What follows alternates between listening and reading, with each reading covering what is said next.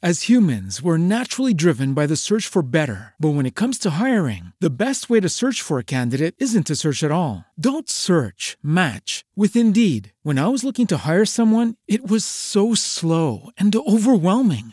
I wish I had used Indeed. If you need to hire, you need Indeed. Indeed is your matching and hiring platform with over 350 million global monthly visitors, according to Indeed data, and a matching engine that helps you find quality candidates fast. Ditch the busy work. Use Indeed for scheduling, screening, and messaging so you can connect with candidates faster. And Indeed doesn't just help you hire faster. 93% of employers agree Indeed delivers the highest quality matches compared to other job sites, according to a recent Indeed survey. And listeners of this show will get a $75 sponsored job credit to get your jobs more visibility at Indeed.com slash podcast. That's Indeed.com slash podcast. Terms and conditions apply.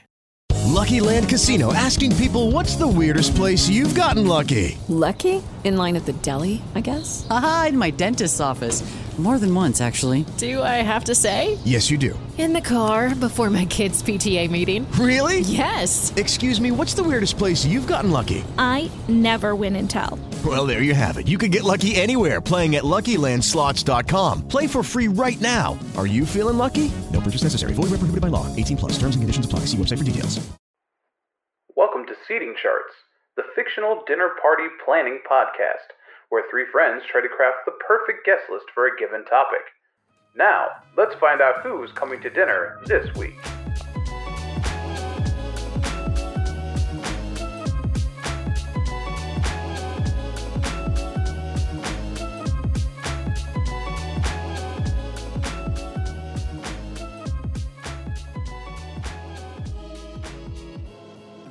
Hello, and welcome to Seating Charts, a conversational podcast amongst friends where we invite people to a fictional dinner party that we all want to be at, but can never be, unfortunately. Uh, much like our topic, we will chase it eternally. Um, it'll it'll drive our plight uh, for many lifetimes. Now, is that a COVID reference? Yeah. like, is, we're just not allowed to have dinner parties? Because technically, last week's we could assemble. Um, it would be weird, but we could do it. This week's will be harder. I would agree with that. The NES Uh, would have been at you know target audience to get killed by COVID though. It's, it's Uh, all there. see, I was gonna say uh, I could definitely assemble our list. Actually, I own all those consoles from from last week. I can't assemble my own personal list because one of the consoles was only uh, ever made as a like a production model unit and literally costs multiple tens of thousands of dollars. So, Hey, never say never. I mean, prob- probably not. Pro- probably not. would you I'll go say with that? Would you say that would be your MacGuffin? I sh- no, because Oh. it doesn't drive me forward further any sort of life plot point, unfortunately. So Well, that was a bad. Ladies and gentlemen, welcome to the show. A segue. uh, anyways, we should remind those lovely listeners who we are. So I'm Mike. I'm Morgan, And I'm Adam. And uh, we're here to uh, invite some uh, some objects, some people actually this time uh, to a dinner party. Uh, that's kind of the the gist of the show. We uh, kind of come together and really put together a, a good, solid guest list to a a fun dinner party we're planning. This time we're inviting some MacGuffins to our dinner party. Uh, now, the definition of a MacGuffin is actually kind of contentious. We were discussing this before the show. Uh, we, we are kind of looking at it in, in two different lights. We are looking at it both the Alfred Hitchcock light, which is a object of desire that the audience sh- should not necessarily care about, but drives sort of the, the main characters. Right? Is that, that a good rough rough definition? Uh, that's good. Yes, it, the idea is that in the Hitchcock style, you could replace the MacGuffin with anything, and the movie would still work the same. Right. Um, and we're also looking at uh, MacGuffins in the George Lucas style, uh, which Mike, do you want to cover cover that base? Yeah, so the opposite here then is sort of Hitchcock. It's still an object, or in this case, a character as well, that can be the main focus of the plot. But Lucas believes that you should care as much about that you know person or plot device as the characters do. So you have you are more engaged. Uh, so that one is harder to swap out, which is hilarious because then Lucas recycled every movie idea he ever had over and over again. So I don't know how we compare that and i say that with lots of love in my heart. Uh, but those are sort of our two ideas. So we will have people we will have um, items uh, all of these will be here. Um, when are we going to do our own spin-off podcast which is like our cooking show where we plan the meal for the dinner table. I mean, I'm not a cook. Apparently, never. I got no response. I just did. straight dead air. Oh my I, gosh, I was thinking of me time names. I'm so sorry. Uh, so, well, none of us are, are, are chefs, unfortunately. So that that's it's gonna be pretty bad. Also, like uh, the answer for last week would have just been like games. would have just been cartridges and discs. cartridges. You're just like they would eat it. You're like you're like Fry at the uh, the robot asylum, where it's like I'm a human, I can't eat oil, and the all the video game systems are like, really, we can do this. Just like open your mouth for some bits. I'm confused. Where's your cartridge slot? I don't have one of those. I, why do I have to keep telling you this? Your cartridge is a little warm. Make sure you blow on it first. You don't want to burn your mouth. Get blow on it. uh, solid joke. So before we get to the uh, the invitees proper, um, we we are gonna introduce uh, the kids table uh, for for this episode. So these are, you know, some guests that uh, we'll, invite, but they don't get a, a, proper seat at the adult table uh, and can't hold interesting discussions about their lives. And uh, um, we each kind of picked one from from our lists, and uh, I believe Adam yours is is first. Um, if you want to, to kind of introduce your uh, your your kids table. This is not to diminish any of them, mind you. I, I don't want that to, to sort of be in a negative way, even though I kind of uh, obviously presented it in such a negative way. uh, but these are ones that, um, for one reason or another, we just didn't want to invite. hey, the kids are important, Yeah, man. again, remember this is not a best of list. We uh, we're gonna have to keep hammering this. Not a best of list. True. You are going to be upset by our choices because your choices may not be there, and that's good. Uh, so you're going to be upset, I think, specifically by Adams. But uh, let's go. All right, yeah. So j- just because it's the kids' table doesn't mean they're not important. Kids are the future. Come on, they're very important. Uh, but But they only get to drink milk or water. True, true. Good thing these are all inanimate objects. Uh, so my choice was the One Ring from the Lord of the Rings trilogy. Uh, as much as yes, I, I do believe it belongs here. Uh, it's an incredible trilogy, uh, fantastic filmmaking. I mean, it's probably what mm, the one a lot of people would think of when they think of this topic. But for me, it's not just it's not one of my favorites, so I'm not bringing it to the table. Unfortunately, you can sit across the room and we can make awkward glances at each other, but I'm not going to have it at the main table. You know, by the end of the episode, being in its presence, you may feel differently. Yeah, but then you guys won't see me. It'll be really awkward. Eh. Yeah, no, I, I think the ring, you know, it definitely does deserve to be in, this discussion. Um, but yeah, I, I agree. Like, I enjoy the films a lot, but it, you know, it just doesn't. I don't know. It doesn't move me. If like if any of the movies tied to what I'm bringing to the table are on TV, that is what's staying on my TV. If I'm going through and I'm like, ah, Fellowship of the Ring is on, not today, and I just keep going on my way. So it doesn't do it for me. Fair enough. Uh, my seat at the kids' table is going to Unobtainium. Uh, it, and I'll be very honest. I'm not super familiar with Avatar. Um, I know it made a lot of movie once upon a time, and it's getting, I think, four or five sequels. Like a, like a billion. Just, you know, whatever. I- what the it's the weirdest franchise ever but i will say i, I just i give is is it ridley scott? Is that who it is? No, it's James No, it's Cameron. Yeah, james cameron. Sorry not ridley scott. Sorry. So i give james cameron a lot of credit for like we need a macguffin and naming it unobtainium. Like like that it's such a like that's like the full circle self-referential macguffin. And for that reason alone i like it. Um so yeah if you if you're just gonna call your like macguffin like the, i don't know like the untouchable like you know the untouchable thing and you're like oh well, i want to touch it and you're like i know we couldn't even. and now we have a we couldn't even get any of it for the table. Like it was just so hard to get. It's just an empty Yeah, seat.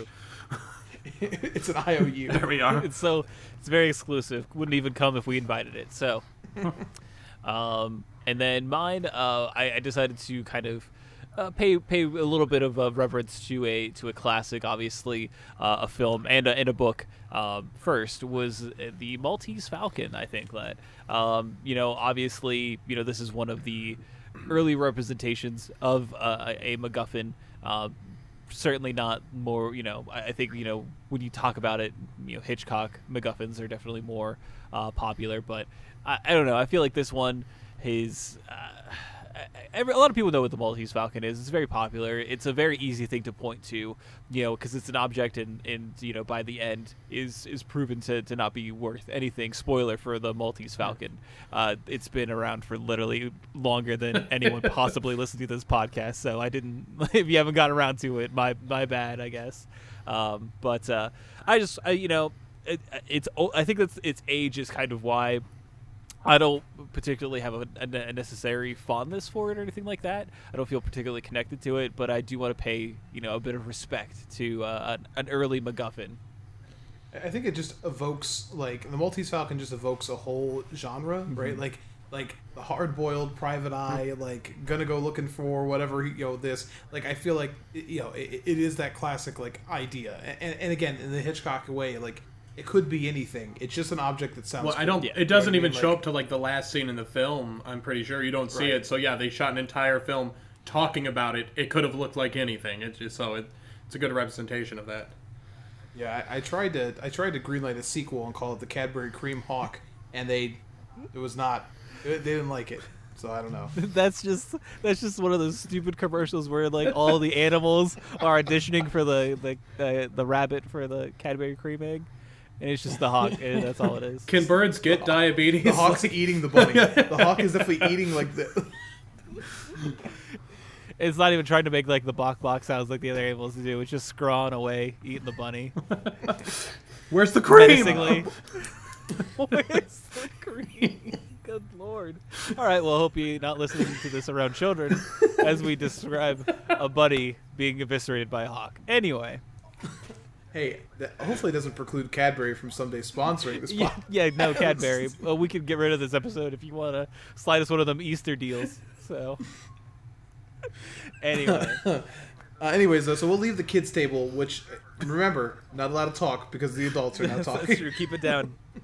Um, uh, but I do believe we decided that Morgan, you're first. Yes, I am first. So um, I'm actually going to talk about um, my my second guest first um, because I like the first guest more and I want to spend more time on it than I want on this one. But uh, the first uh, guest that I'm introducing is definitely the beef, the briefcase from from Pulp Fiction.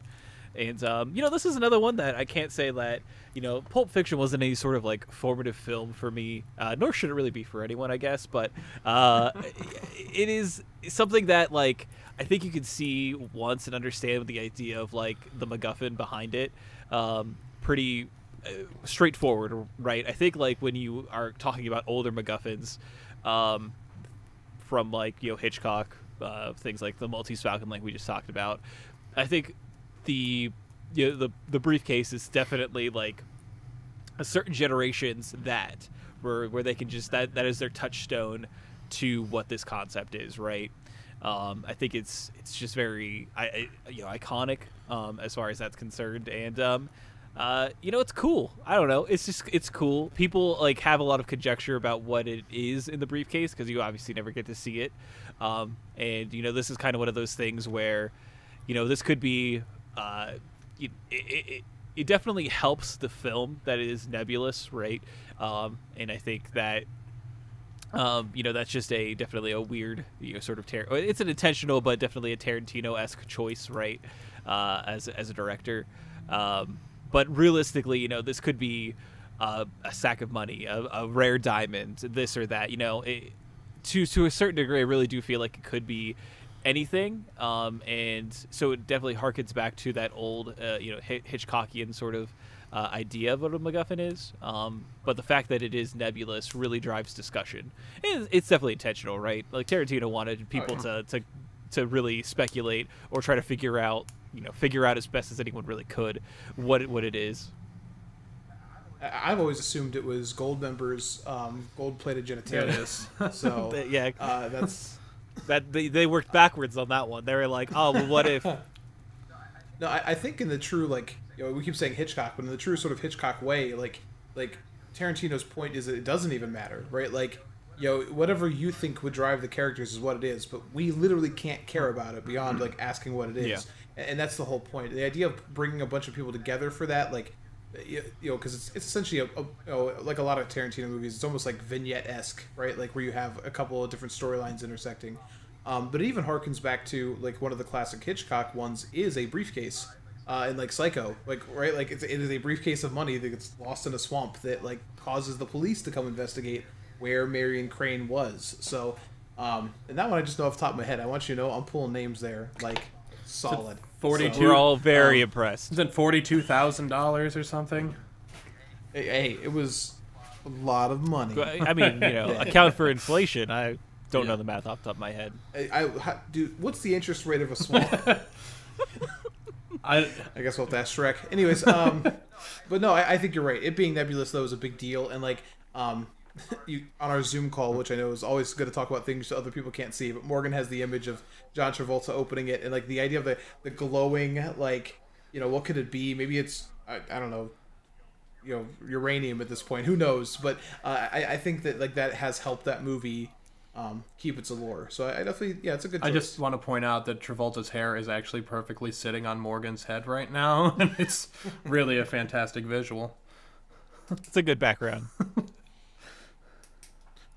All right, fair enough. Well, that's a, that's a good you know first pick. Um, the briefcase does look like a hungry mouth too, Yeah, so we can just open it and stuff. It's Nom, Travolta nom, nom, looking nom, at his nom, future career. It's just him as Gotti, and that's Oh, all he's saying. no. it's it's a DVD copy of Battlefield Earth. It's him dressed in drag and in hairspray. Hey, at least that movie made Hey, money. that movie's actually pretty decent. It is. Christopher Walken again, actually, with him. So Yeah, I mean, yeah, Christopher Walken saves most anything he's in. All right, Adam. Uh, what what is your first uh, topic? Your first MacGuffin of the All right, I'll say uh, dread it, run from it. My first guest arrives, all the same. It's the Infinity Stones from the MCU. Uh, so yeah, I mean the MCU being 28 films, uh, I believe I found that the Infinity Stones are in 13 of them. So probably the like the widest array of like MacGuffins pushing of that many films. Um, I chose it just because for me, I, it's more the, the theater experience where these movies hold a special place in my heart. So think about that that excitement of going to a theater, seeing movies with a crowd, and my memories of seeing, especially like uh, Endgame, are make it so much better. And that's where these movies really hit me. If you go back and watch like the the ending fight scene from Endgame, if you watch it with the crowd noise and everything, it really enhances it.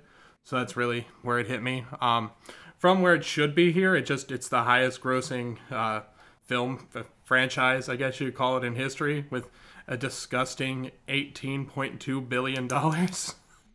Okay, can we just at least wait until the next four Avatar movies come out that I mentioned? That's Like, true. I'm gonna give it a run for its That's money.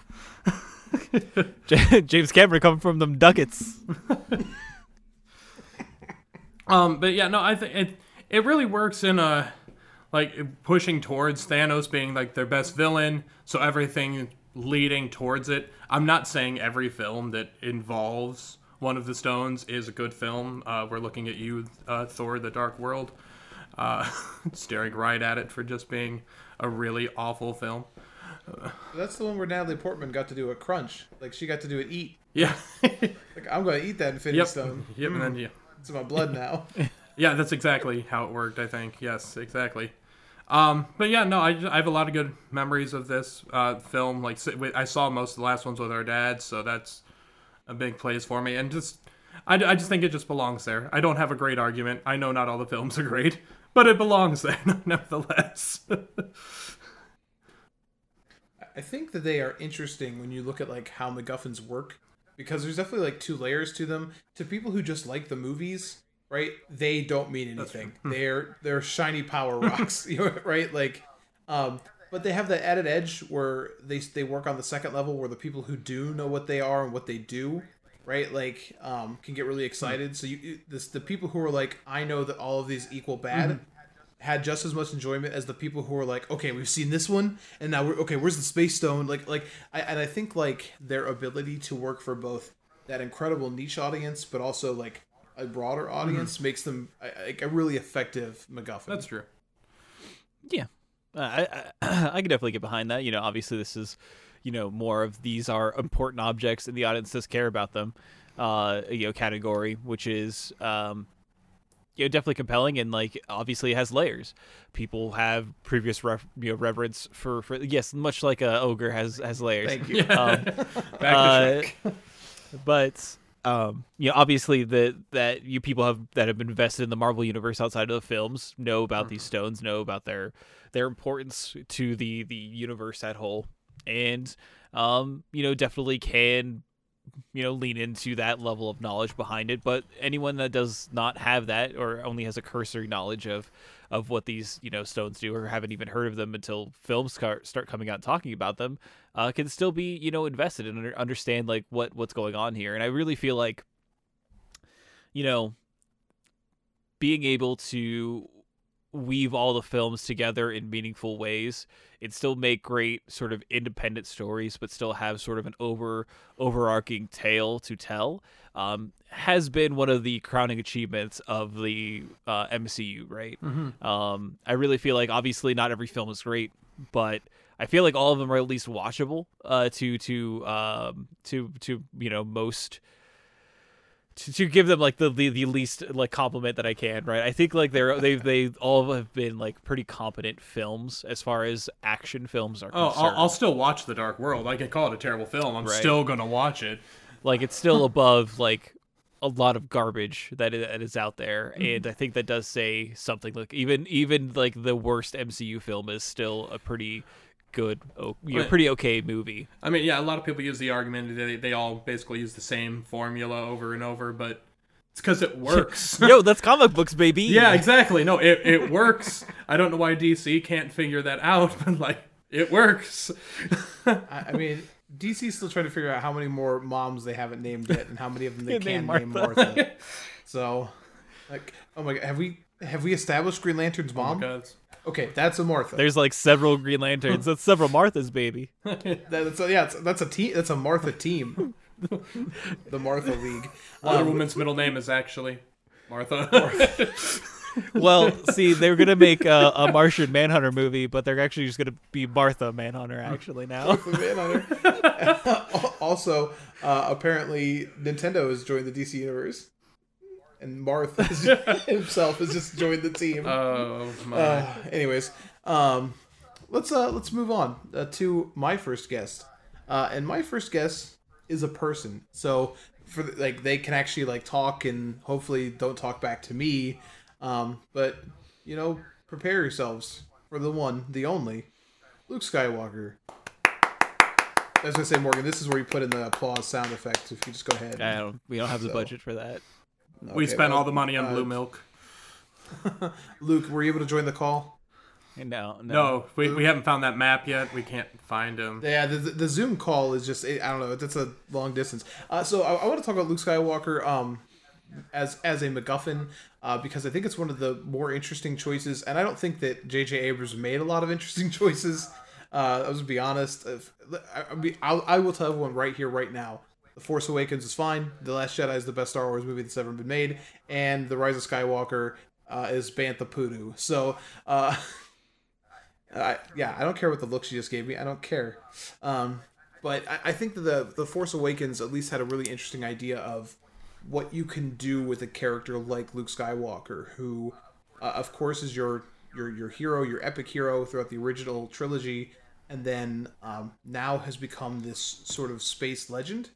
Um, and I, I think the moment that that you know sticks out and works really well is when you know the bright-eyed characters, you know Rey and Finn, um, and and you know Han Solo tells them like, yeah, this is all true. Like Luke, did these things. He's a real person, and, and it's it, it sort of contextualizes I think the universe a little bit, right? That like Rey, this you know, and now granted, I know what she ends up becoming. Again, J.J. Abrams really does not have many good ideas, so I hope he hears this and he's like, yes, somebody liked one thing.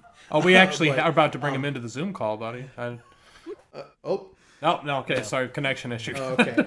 Uh, anyways, uh, so but uh, but Rey being like this character who you know when they show her putting the the rebel helmet on, you know uh, when, when she's on her home planet, when um, well I guess not her home planet, whatever, but uh, this this connection of building this where they have to go and find this person.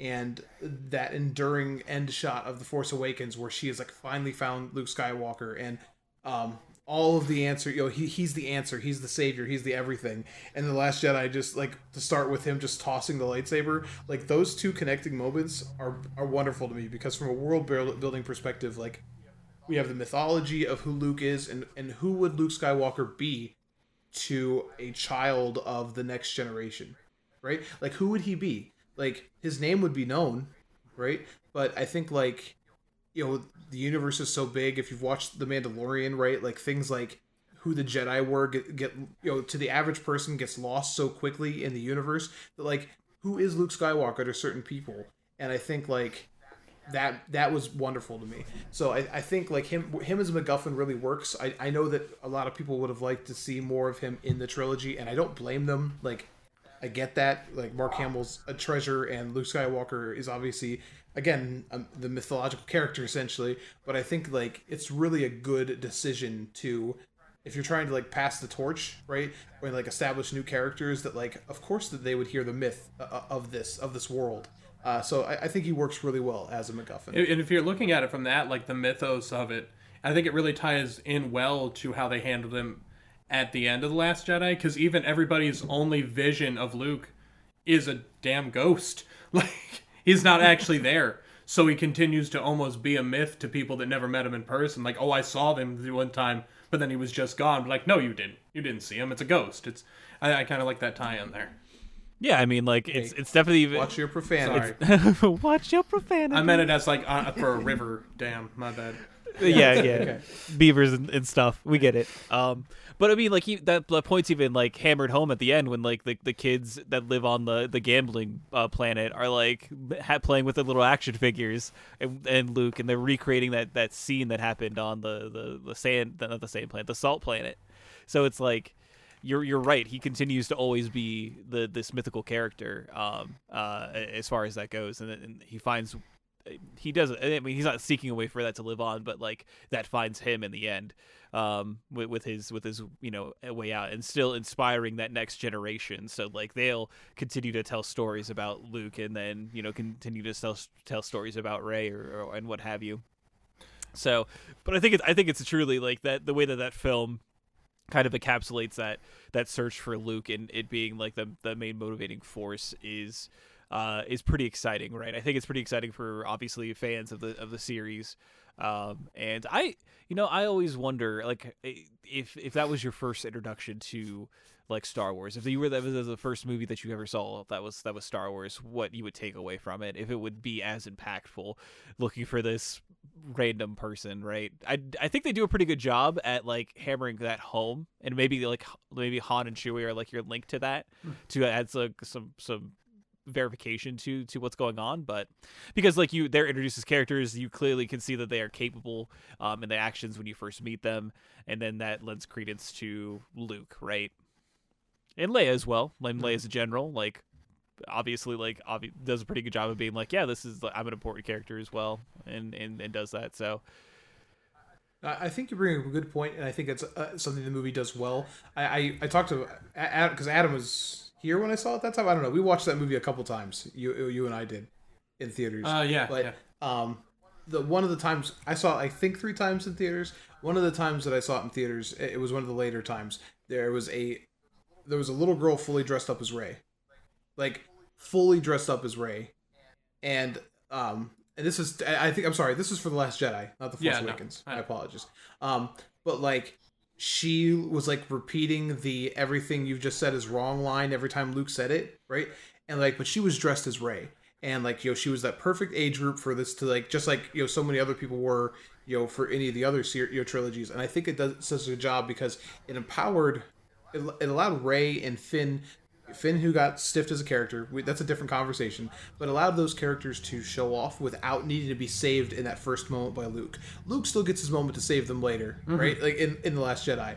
But, like, I think by letting the movie establish that they can save themselves without him necessarily, um, helps build them as characters for, for that audience while still, like, building to him. So I think I think it's effective, and I, and I think it was effective. So um, I don't know. I, I, I hope that uh, Mr. Skywalker, you um, enjoy all the food here. Oh, stop it! Please don't force. Okay.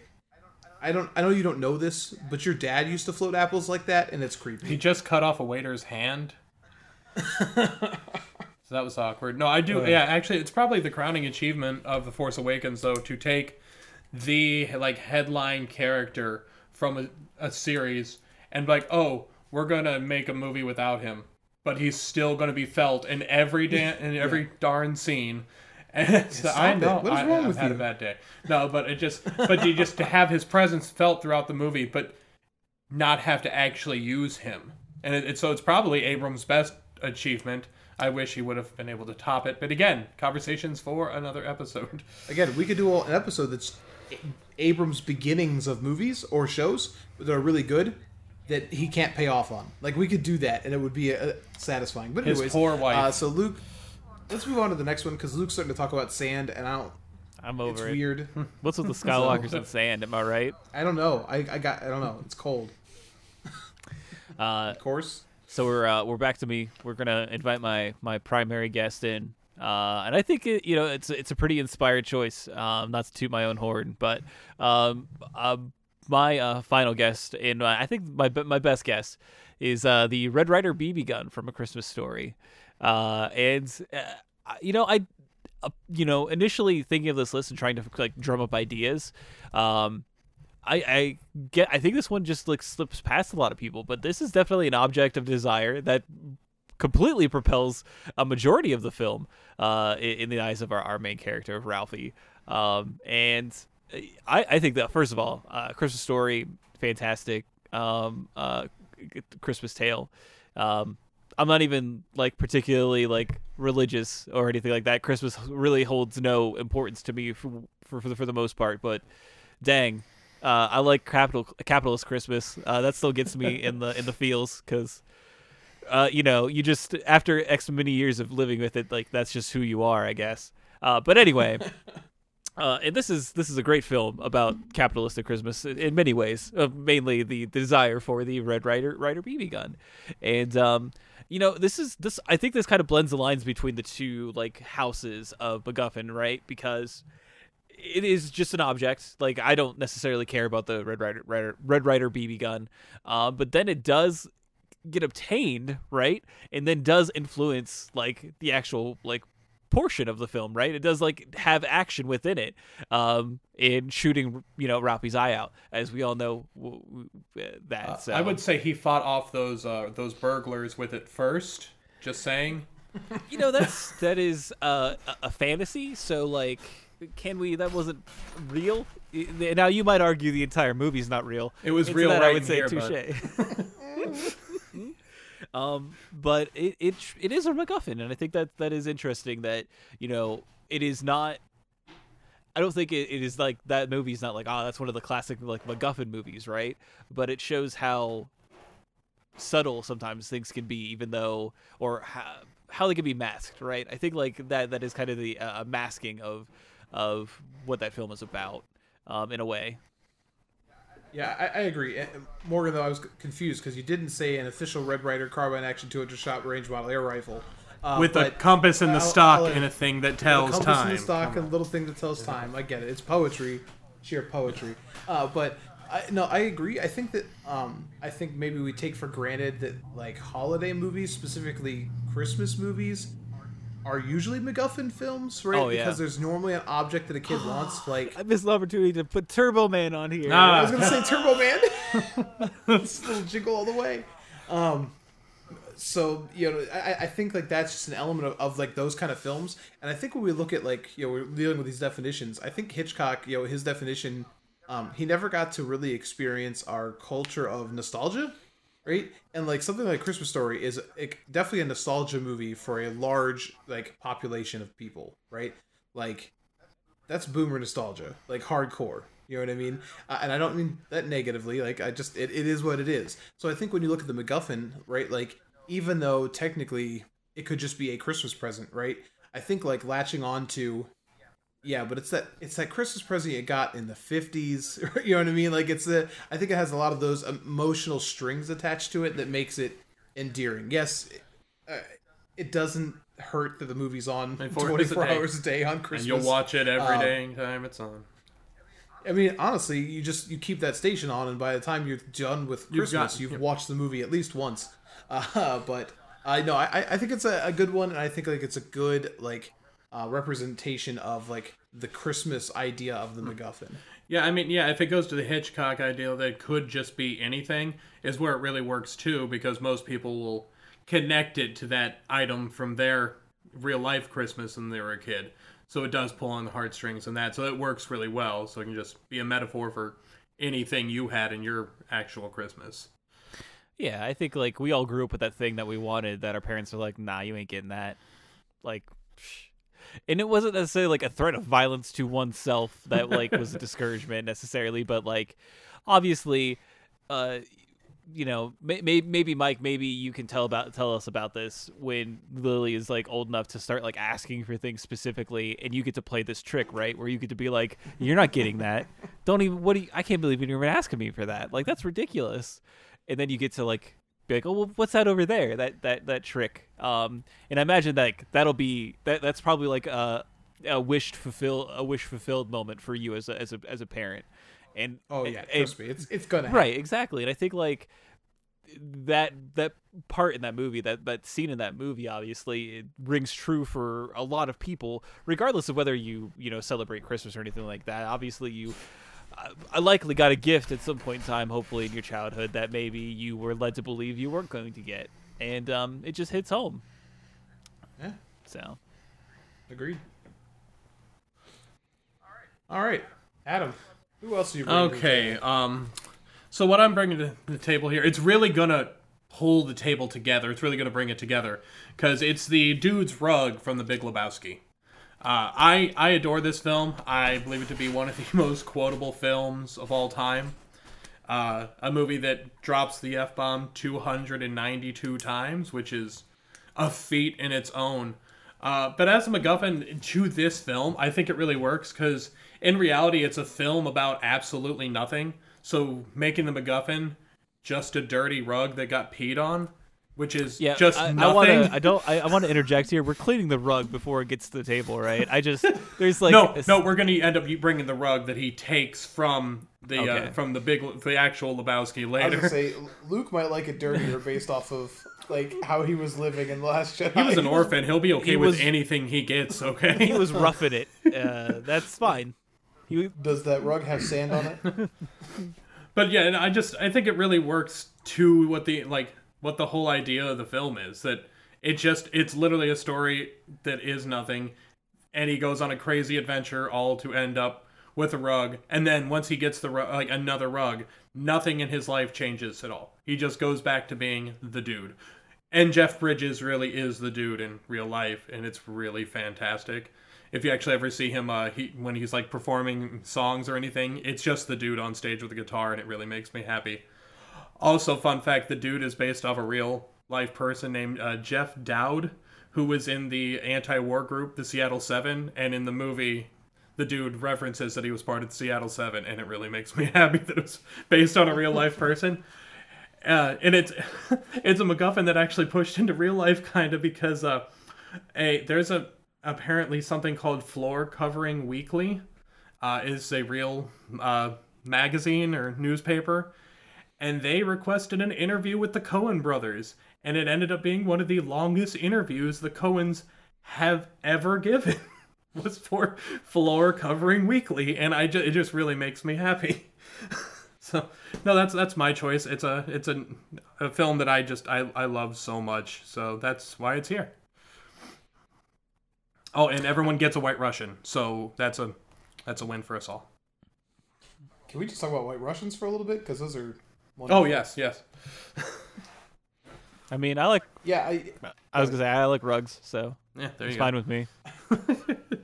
I yeah, I, I, I will say like a MacGuffin that is urinated on to begin with is you know it's It's exactly where It's the dude is, though. So it's it, it's fitting of that film. That that is for sure. So, um, I think it's uh, wild how that film has like like become what it has become. Like it's funny. Don't get me wrong, but I don't know that even they making it would have predicted like the the that we we'd be talking like some random schlubby guys on a podcast would be talking about you know the urine rug.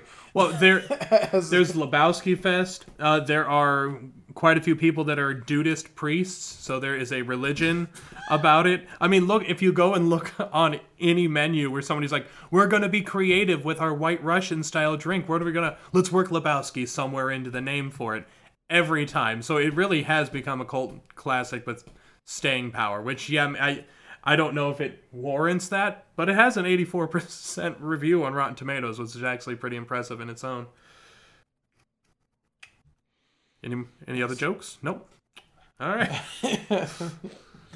um, no, but I, I do think like uh, I think the film is is certainly iconic. Oh, I mean, like a lot of like Coen Brother vehicles are, are quite they they have their following for for sure.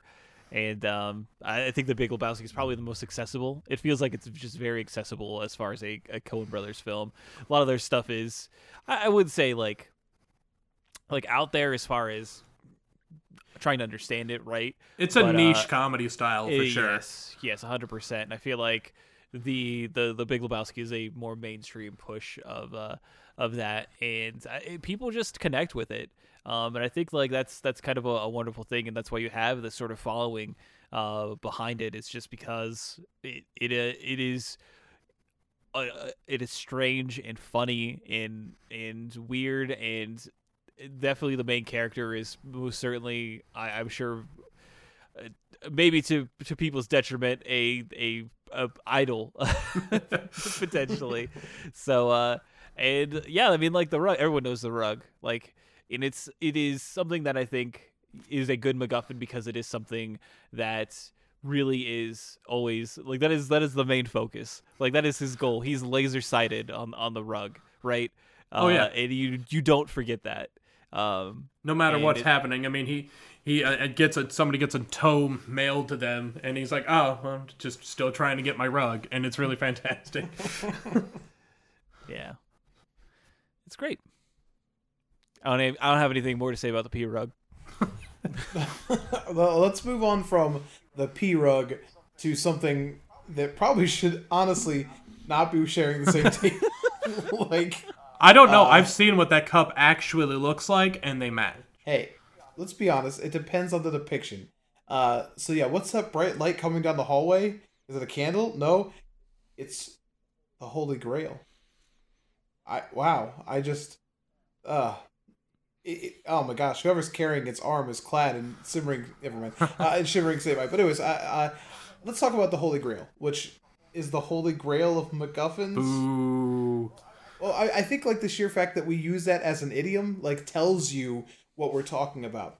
Um, so I'm going to reference at least three specific film depictions of this. Um, so if, the Holy Grail is one of those weird Middle Ages relics. It's not a real thing. Like if you ever thought it had like any sort of biblical, like it doesn't. It's it was one of those cool things like to quest for. Um, but supposedly the cup that you know caught blood from the crucifixion is what it's supposed to be. Um, the three films I would like to talk about it. Maybe it's three different cups, and we play like we play like the shell game with it. Find the resurrection under the cup. Uh, but we're gonna talk about Excalibur. We're gonna talk about Monty Python and the Holy Grail, and we're gonna talk about Indiana Jones and the Last Crusade. Rest in peace, Sean Connery. Sean Connery. Smacking women Ugh. up in heaven, he is. Jeez, I just hope he gets to see his dog Indiana again. We named the dog Indiana.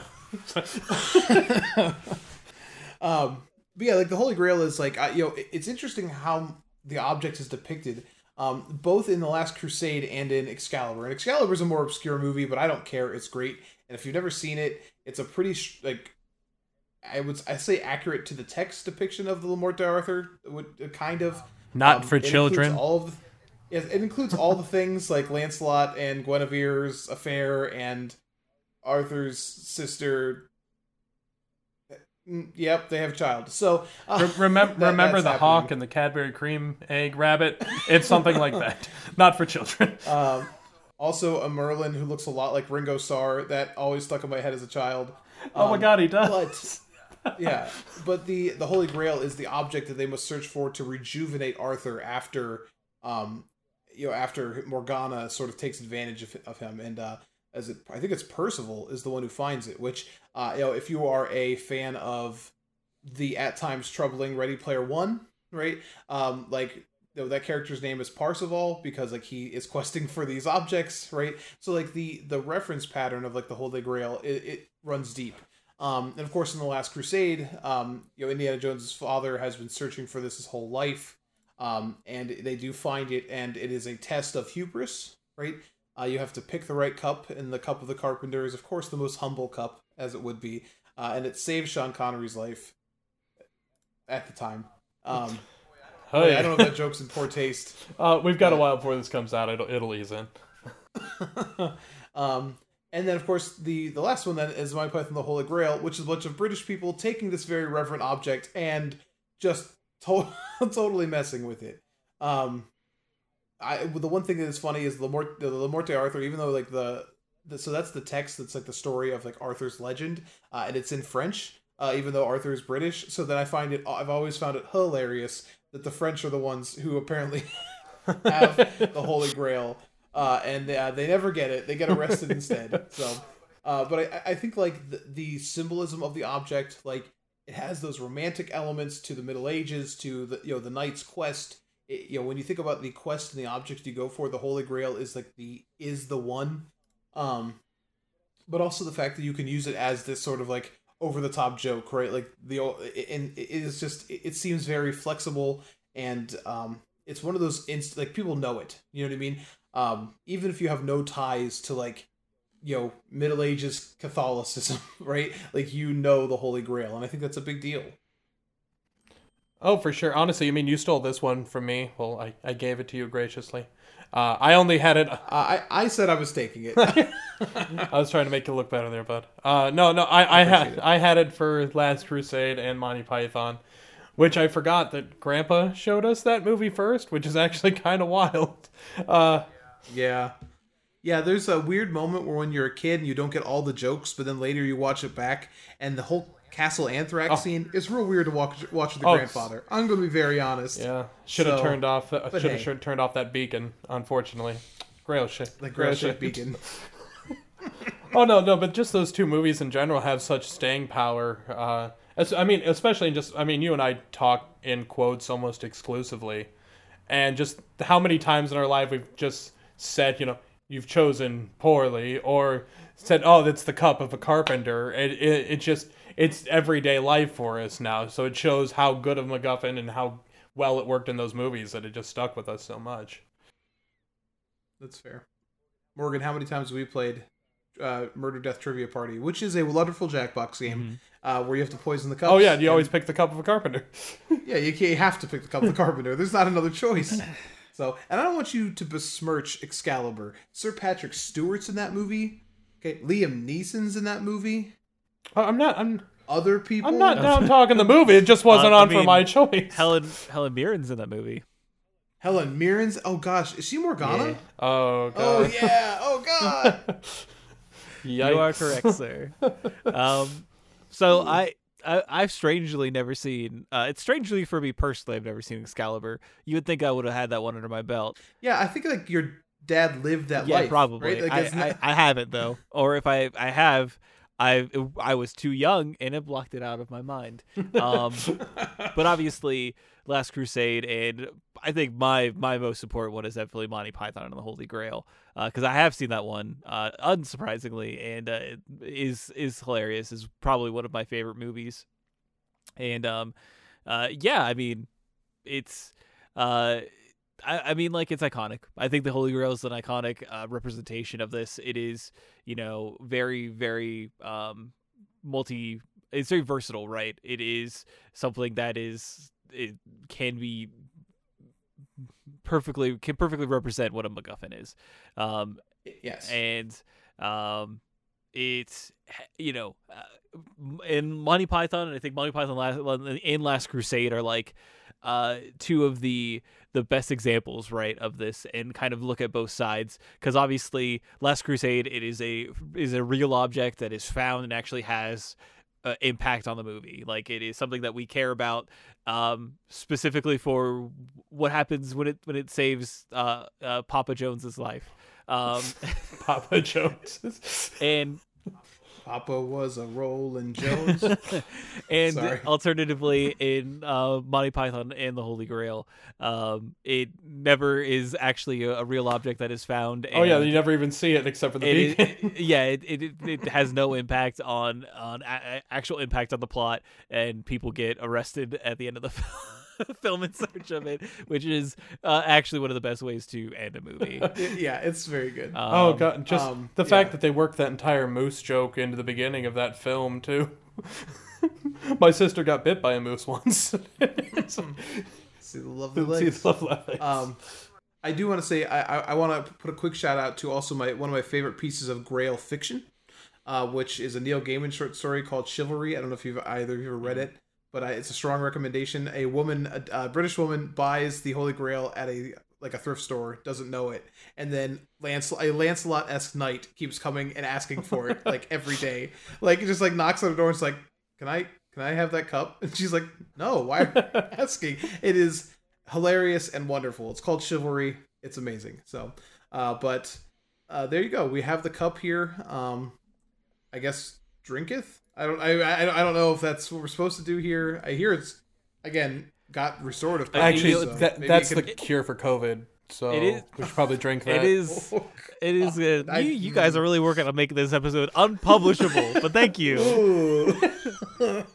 This is episode two. Just, The just next episode will just be Mike and Morgan. I've been voted off. Oh, I mean, Mike, Sorry. is, Mike's, man, I don't think I think it's gonna be me. I don't know. You made some pretty uncharacteristic, uh, uh, like some some not great Sean Connery jokes. So it's all right. it's not You know, like he's going to hear the jokes. It's fine.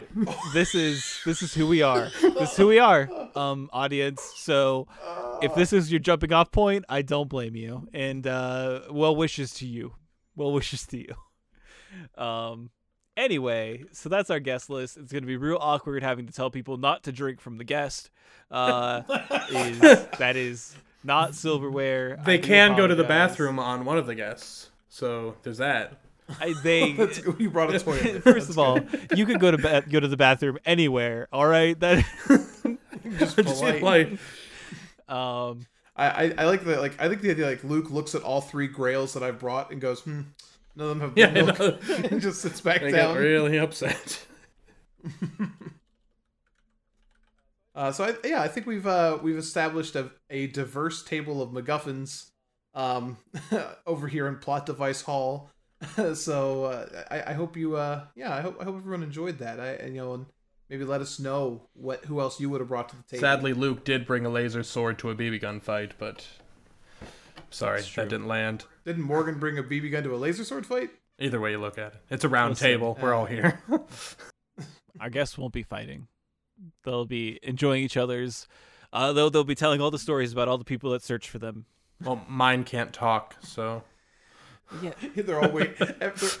okay, now what you've just depicted is we've just created the worst version of waiting for Godot, right? Like they're all like they're coming for us. Yeah, yeah. I'm just waiting. Yeah. they're any They're minute get now. They're gonna come get us. So once uh once they get here, yeah. and that's it. That's the whole dinner. We've just made it very sad. no, they're all cursed at like the Island Misfit toys. They can talk. It's just, it's terrifying. Yeah. All right, well that's been seating chart. seating charts. Um, you can always uh, uh, follow us on Twitter. Uh, we are at Seating Chart Pod. Um, so if you have any uh, suggestions or uh, you know uh, want to yell at us for any of our guests, please feel free to. We we call that um, audience interaction, and we accept it. For what it is, so we understand that um, our guest list may not be what you would would what you would invite. If you have different guests, again, let us know. We're interested. We have nothing better to do. Um, but um, uh, that is going to be uh, everything for us for uh, this time. We will uh, catch you next episode. You have a great one. Bye. I thought we were doing Bon Appetit. As humans, we're naturally driven by the search for better. But when it comes to hiring, the best way to search for a candidate isn't to search at all. Don't search, match with Indeed. When I was looking to hire someone, it was so slow and overwhelming. I wish I had used Indeed. If you need to hire, you need Indeed. Indeed is your matching and hiring platform with over 350 million global monthly visitors, according to Indeed data, and a matching engine that helps you find quality candidates fast. Ditch the busy work. Use Indeed for scheduling, screening, and messaging so you can connect with candidates faster. And Indeed doesn't just help you hire faster. 93% of employers agree Indeed delivers the highest quality matches compared to other job sites, according to a recent Indeed survey. And listeners of this show will get a $75 sponsored job credit to get your jobs more visibility at Indeed.com slash podcast. That's Indeed.com slash podcast. Terms and conditions apply. Lucky Land Casino asking people what's the weirdest place you've gotten lucky? Lucky? In line at the deli, I guess? Aha, in my dentist's office. More than once, actually. Do I have to say? Yes, you do. In the car before my kids' PTA meeting. Really? Yes. Excuse me, what's the weirdest place you've gotten lucky? I never win and tell. Well, there you have it. You can get lucky anywhere playing at LuckyLandSlots.com. Play for free right now. Are you feeling lucky? No purchase necessary. Void where prohibited by law. 18 plus. Terms and conditions apply. See website for details.